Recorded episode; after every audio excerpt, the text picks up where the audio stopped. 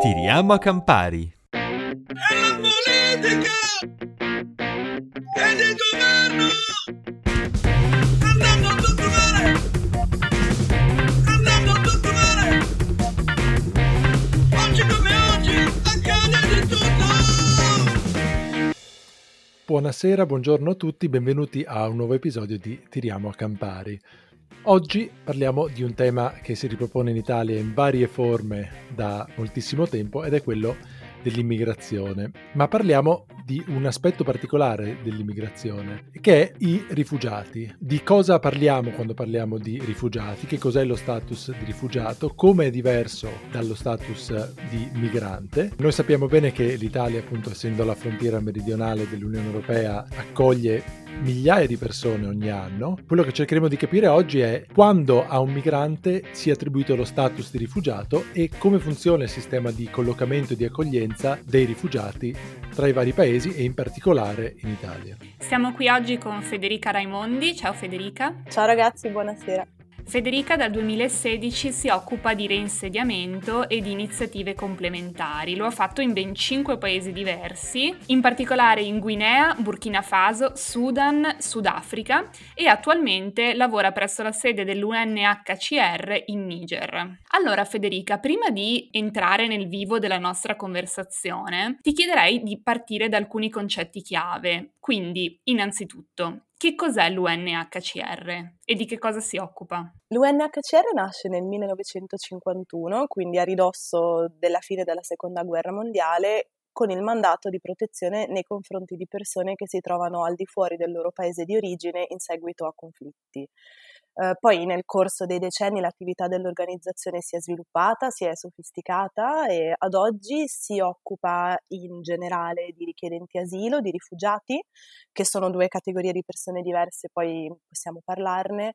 Si occupa anche di apolidi, di returnees, che sono i rifugiati che decidono di ritornare nel loro paese di origine e in alcuni casi anche di sfollati interni. Per definire velocemente che cosa sono gli sfollati interni, sono persone che hanno lasciato la loro area di residenza abituale senza però varcare i confini del loro paese, quindi normalmente la responsabilità di questa categoria di persone ricadrebbe sul governo proprio perché sono cittadini, può essere sia a causa di conflitti ma anche a causa di eventi naturali.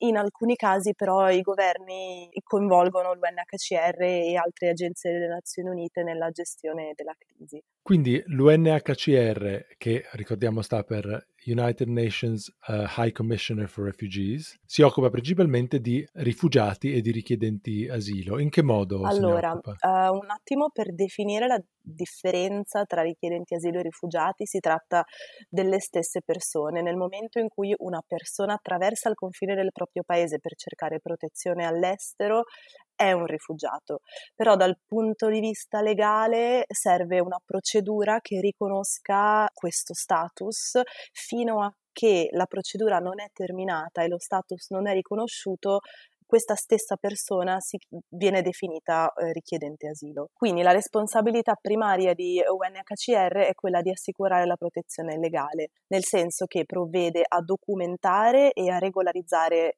queste persone in un paese straniero, sia richiedenti asilo che rifugiati, al fine di regolarizzarne la loro presenza. Questo per evitare che vengano arrestati, detenuti, che vengano deportati nel loro paese di origine, nel quale corrono dei pericoli. Idealmente questa responsabilità è dei governi ospitanti.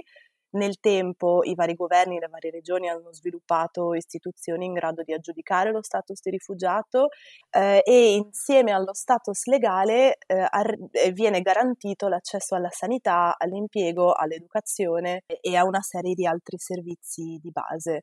In alcuni paesi questa responsabilità è demandata unicamente a UNHCR perché i paesi d'asilo non hanno le strutture, non hanno magari dei governi stabili che possono occuparsi di questo.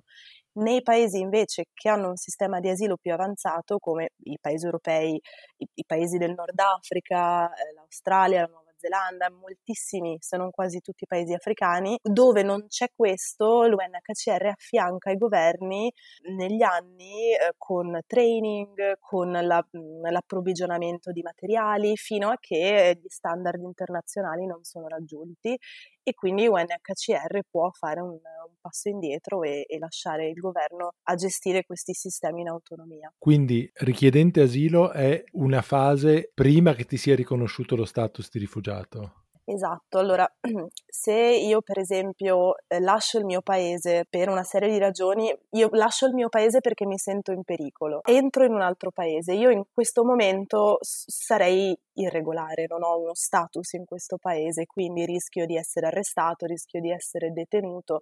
Quello che faccio è al primo momento utile richiedere l'asilo. Ora io potrei essere chiunque, potrei anche non meritarmelo, tra virgolette, questo status di rifugiato, quindi in seguito alla mia domanda l'autorità di competenza dovrebbe iniziare una procedura che serve a stabilire che io effettivamente ho le caratteristiche per essere riconosciuto rifugiato e di conseguenza accedere ad una serie di servizi e ottenere una serie di diritti. Quindi a questo punto possiamo chiarire quando è che io acquisisco lo status di rifugiato? Allora, vorrei fare intanto una premessa e menzionare la parola migrante. Nella definizione più generale, chiunque si trova al di fuori del proprio paese o luogo di residenza abituale per i motivi più vari, motivi familiari, motivi di lavoro, motivi di studio, è un migrante, me compresa. Dal punto di vista legale, il rifugiato è una persona che è fuggita o che è stata espulsa dal proprio paese di origine a causa di discriminazioni basate sull'opinione politica reale o imputata, sulla religione, sulla razza e l'etnia,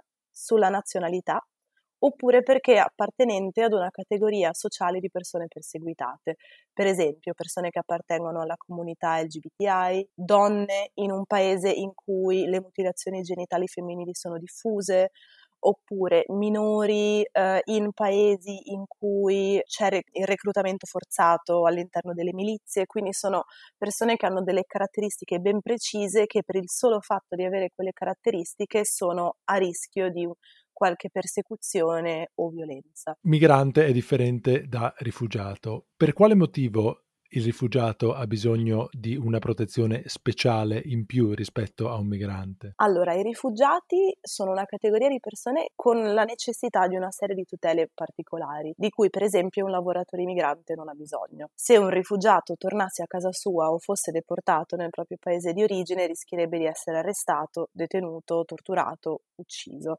Una persona invece che sfugge la povertà o la siccità o altre o una faida familiare non ha comunque bisogno di tutele, ma di tutele diverse, perché potenzialmente avrebbe la possibilità di tornare a casa senza rischi per la propria incolumità. Quindi lo status di rifugiato serve a garantire una protezione legale dalla deportazione, per esempio dalla patria. Persone che lasciano un paese che non ha delle istituzioni molto forti rischiano di perdere la loro nazionalità o di non avere modo di dimostrarla. Quindi in questo senso un migrante e un rifugiato sono diversi. Scusa Federica, per capire meglio proprio in che modo si inserisce l'UNHCR, ad esempio rispetto all'Italia, io immagino che l'Italia sia uno di quei paesi che tu prima dicevi che sono affiancati dall'UNHCR nella protezione legale, quindi nel creare gli strumenti adeguati per dare protezione legale al rifugiato. Quindi al rifugiato che arriva come migrante richiedente asilo, poi gli viene attribuita la qualifica di rifugiato, però autonomamente. Ma l'UNHCR si inserisce anche nella fase del collocamento oppure solo in questa fase successiva di aiuto, diciamo, del paese di accoglienza? Intanto, secondo me, è importante distinguere tra il programma di ricollocamento e il programma di reinsediamento. Esistono entrambi e sono diversi. Il programma di ricollocamento è un programma europeo che serve a ridistribuire questi grandi numeri in arrivo nei tre paesi del bacino del Mediterraneo del Nord, quindi la Spagna, l'Italia e la Grecia, negli altri paesi europei che per la loro posizione geografica non ne ricevono più di tanti, in modo da rendere più equo e più equilibrato tutto il sistema di accoglienza. Invece l'UNHCR si occupa di reinsediamento. Il programma di reinsediamento è un programma che esiste da decine di anni, che è molto strutturato, coinvolge moltissimi paesi dal Nord America, quindi Canada, Stati Uniti, moltissimi paesi europei, Australia, Nuova Zelanda, questi sono i paesi principali, che ogni anno mettono a disposizione delle quote, a volte stabilendo dei criteri, e l'UNHCR ha il ruolo di fare da mediatore, ovvero di identificare e preparare i casi di questi rifugiati che vengono poi proposti ai vari paesi che hanno offerto queste quote, che poi faranno la loro selezione e li trasferiranno nei loro paesi, dove saranno poi accolti, dove riceveranno per un tempo prestabilito, riceveranno assistenza vitto, alloggio, accesso all'educazione, accesso al sistema di sanità pubblica, corsi di lingua, supporto per trovare lavoro, insomma tutto quello che serve per iniziare un processo di integrazione che poi sfocia nella naturalizzazione. Poi diciamo che noi li chiamiamo soluzioni a lungo termine, quindi è effettivamente il nuovo capitolo finale, si spera, della vita di un rifugiato che ha passato molti anni in fuga e può finalmente ricominciare una nuova vita. Il coinvolgimento di UNHCR nel programma di reinsediamento si verifica principalmente nel paese di asilo, quindi noi sappiamo chi sono i rifugiati, sappiamo chi è più vulnerabile, sappiamo chi non ha la possibilità di ritornare nel proprio paese di origine e non ha la possibilità di vivere una vita dignitosa nel paese di asilo, e quindi le proponiamo per queste soluzioni nei paesi terzi. Quindi da quello che tu ci stai raccontando sembra che ci sia un ingranaggio perfetto, un meccanismo oliato per cui un soggetto viene qualificato come rifugiato, poi partono delle politiche di integrazione e di protezione nel paese di accoglienza. Ci sono delle criticità a quello che sembra essere un meccanismo perfetto? Nel mondo ci sono circa 80 milioni di sfollati, di cui 26 milioni sono rifugiati. Secondo le statistiche dell'UNHCR, solo l'1% di questi rifugiati che qualifica per il reinsediamento riesce a ottenere questa soluzione. Questo fa sì che il restante 99% delle persone in una situazione di vulnerabilità non hanno accesso a questa soluzione. Quindi una delle criticità principali è il fatto che comunque non offre una soluzione replicabile per i grandi numeri e non risolve veramente il problema dei rifugiati, cosa che poi ci porta ad avere grandi difficoltà nella gestione delle aspettative dei rifugiati che non riescono ad avere accesso a questo programma. Ma perché non riescono ad avere accesso al programma? Perché non ci sono posti per tutti. I posti che sono disponibili sono circa l'1%, sono disponibili solamente per l'1% delle persone che UNHCR pensa abbia diritto a questa soluzione. E quindi cosa succede a una persona che ha le carte in regola, diciamo, per ottenere la qualifica di rifugiato, ma per cui non c'è posto? Dove rimangono queste persone? Allora, la qualifica di rifugiato non ha nulla a che vedere con il fatto di accedere a soluzioni in paesi terzi. La qualifica di rifugiato ce l'hai ed viene aggiudicata e garantisce la protezione legale. Poi le soluzioni a lungo termine sono una cosa in più. UNHCR lavora per cercare una soluzione per tutti, purtroppo ad oggi una soluzione per tutti non è ancora disponibile. Le tre grandi soluzioni sono il ritorno volontario nel proprio paese di origine, quindi se c'è la possibilità di ritornare in sicurezza e dignità nel proprio paese di origine, UNHCR supporta i rifugiati che intendono perseguire questa soluzione.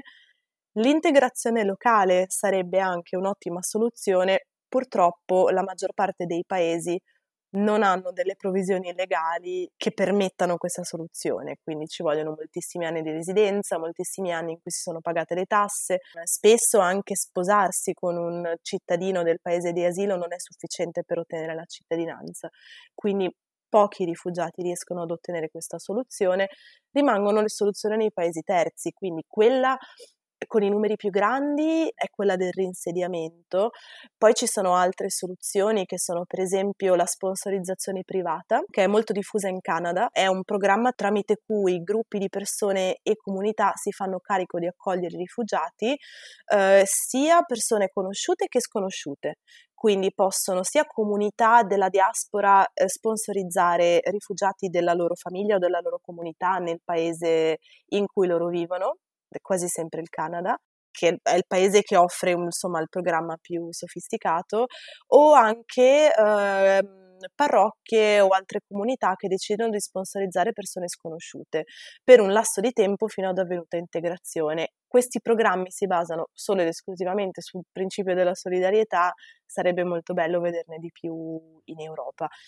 In Italia esiste qualcosa del genere? Allora, nonostante l'Italia riceva molti migranti e richiedenti asilo via mare e via terra, partecipa comunque al programma di reinsediamento e promuove tramite Caritas il programma dei corridoi umanitari, che oltre al Niger coinvolge altri 3 paesi. I corridoi umanitari consistono nella selezione di rifugiati proposti da UNHCR per il trasferimento in Italia, dove saranno accompagnati nel percorso di richiesta e integrazione. Anche qui si tratta di casi vulnerabili, ma Caritas punta molto anche sul potenziale di integrazione. Simili sono il programma dei voli umanitari promossi dal Ministero dell'Interno italiano, di cui hanno beneficiato i rifugiati in Niger nel 2018 e nel 2019.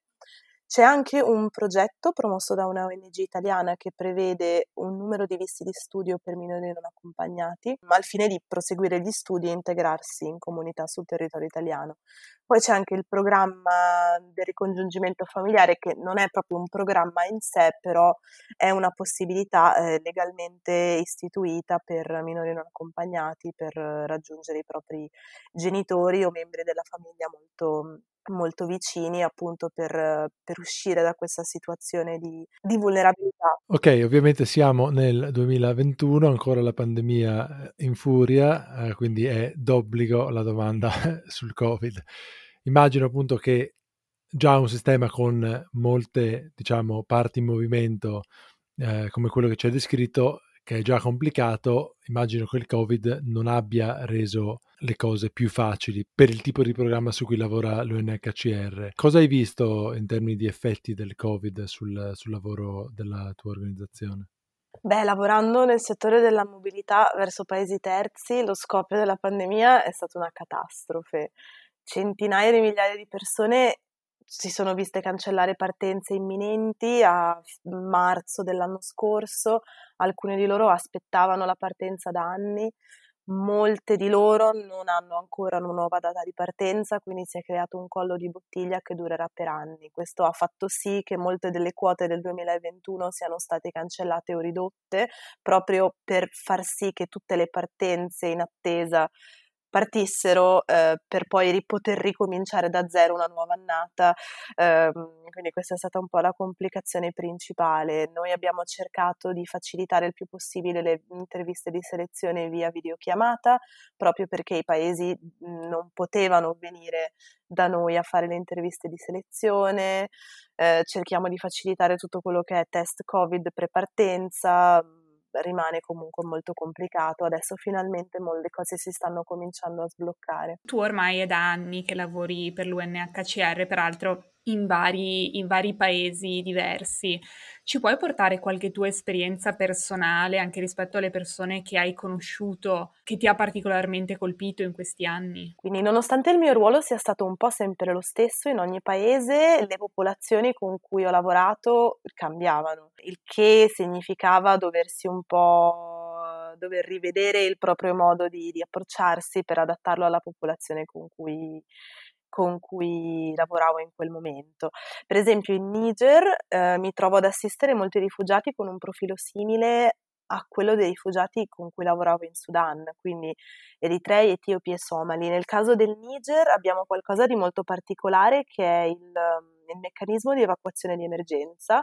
È una cosa molto speciale, ne esistono 2 nel continente africano che si occupano della crisi libica, e nello specifico molti rifugiati che sono stati arrestati e detenuti in Libia sono stati poi evacuati dai centri di detenzione libici per essere portati in Niger e in Ruanda temporaneamente, quindi nell'attesa di essere poi trasferiti in modo definitivo in un paese terzo. Quindi questo è assolutamente qualcosa di inusuale per chi lavora nel reinsediamento con UNHCR, lo trovo particolarmente interessante. In Guinea invece ho lavorato con rifugiati liberiani, quindi sono persone sopravvissute a una delle guerre più violente della storia, che hanno aspettato 20-30 anni prima di poter avere la possibilità di ricominciare una nuova vita altrove. In Burkina invece lavoravo con rifugiati centrafricani e maliani, che erano rifugiati giovani. La crisi in Mali è cominciata nel 2012, in Centrafrica nel 2013, quindi si tratta di persone che non hanno in mente di lasciare il paese di asilo per andare in un paese terzo, ma pensano piuttosto che il momento di ritornare a casa sia imminente. Diciamo, i casi che ho trovato più difficili, ci sono sicuramente alcuni casi di ricongiungimento familiare, perché sono soprattutto di minori non accompagnati con genitori in paesi terzi, perché sono processi che coinvolgono moltissimi passaggi burocratici e ad ogni passaggio è possibile trovare degli ostacoli. Quindi cioè, nello specifico c'è stato un caso di un bambino di circa 10 anni che ha aspettato per 2 anni di riunirsi con il padre in Italia. 2 anni in cui non è andato a scuola, in cui ha cambiato 3 famiglie affidatarie, perché ogni volta la famiglia partiva al reinsediamento e quindi bisognava trovargli un'altra famiglia affidataria. All'ennesimo cavillo burocratico nel paese di asilo, questo bambino era bloccato, nonostante avesse visto biglietto e tutte, insomma, le pratiche necessarie e fondamentali fossero state sbrigate. Dopo vari mesi di un lavoro di squadra incredibile siamo riusciti a sbloccare la situazione in tempo. Questo bambino è riuscito a partire il giorno della vigilia di Natale ed è riuscito a passare il Natale con il padre che non vedeva da 4-5 anni. In quel caso il cavillo burocratico qual era? Sostanzialmente questo bambino, in quanto rifugiato, non aveva un documento di viaggio, non aveva un passaporto, e le pratiche per produrlo, le pratiche per rilasciarlo non erano ancora messe a punto dal governo del paese di asilo, e quindi aspettava il rilascio del documento sul quale poter mettere il visto. Ok, quindi era proprio prettamente un problema burocratico. Assolutamente sì. Però la vita di questo bambino è rimasta, un bambino dagli 8 a 10 anni, è stato in Sudan con degli sconosciuti senza andare a scuola, è stato straziante, è stato veramente cioè, tra le cose più difficili che ho mai dovuto gestire. Ovviamente sappiamo che l'immigrazione è uno dei temi che tende a infiammare di più il dibattito politico, non solo in Italia, ma come abbiamo visto in tante parti del mondo. Quanto dipende dalla politica il processo di gestione dei rifugiati nella tua esperienza? Allora, nella mia esperienza la politica è fondamentale. Quando ho iniziato a fare questo lavoro era il 2016 e nel 2017 c'è stato il travel ban istituito dal presidente degli Stati Uniti, che ha praticamente ucciso il programma di reinsediamento nell'Africa dell'Ovest, perché aveva soltanto gli Stati Uniti come paese ricevente. Quindi da paese potenza del reinsediamento con circa 100.000 partenze all'anno si sono ridotti ogni anno sempre di più, fino ad arrivare a 15.000 dell'anno scorso. Ora siamo molto felici che le cose siano cambiate, speriamo in meglio.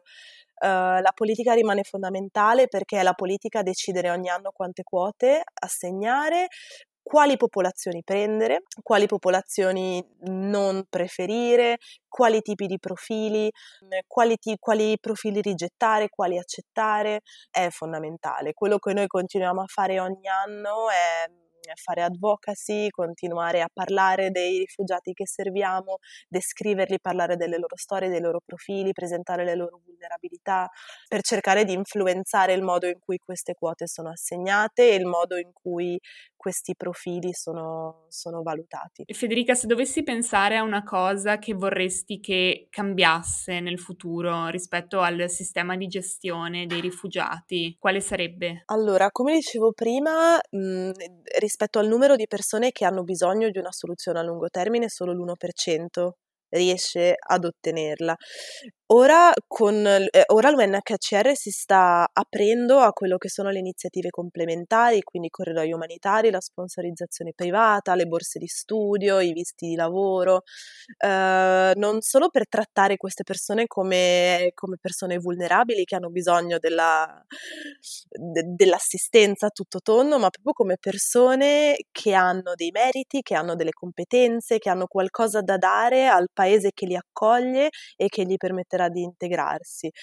Sarebbe bello se riuscissimo finalmente a vedere, a riconoscere che sì, all'inizio è un onere accogliere queste persone dal punto di vista economico, dal punto di vista delle comunità, poi però paga, è un investimento e ce lo dimostrano esperimenti che vanno avanti da molti anni in altri paesi come il Canada di cui parlavamo prima, che anzi non fa che aumentare il numero di persone che accolgono ogni anno, proprio perché si rivela poi una scelta vincente, un arricchimento e non solo un onere. Grazie Federica, grazie mille Giacomo, grazie anche a tutti voi che ci avete ascoltato. Come al solito vi ricordiamo che Tiriamo Campari è su tutti i maggiori social media, Tiriamo Campari su Instagram e Twitter, e ci trovate anche su Facebook se cercate Tiriamo Campari Podcast, e ci trovate anche via mail a tiriamocamparipodcast@gmail.com. Se vi piace il podcast, come al solito raccomandatelo a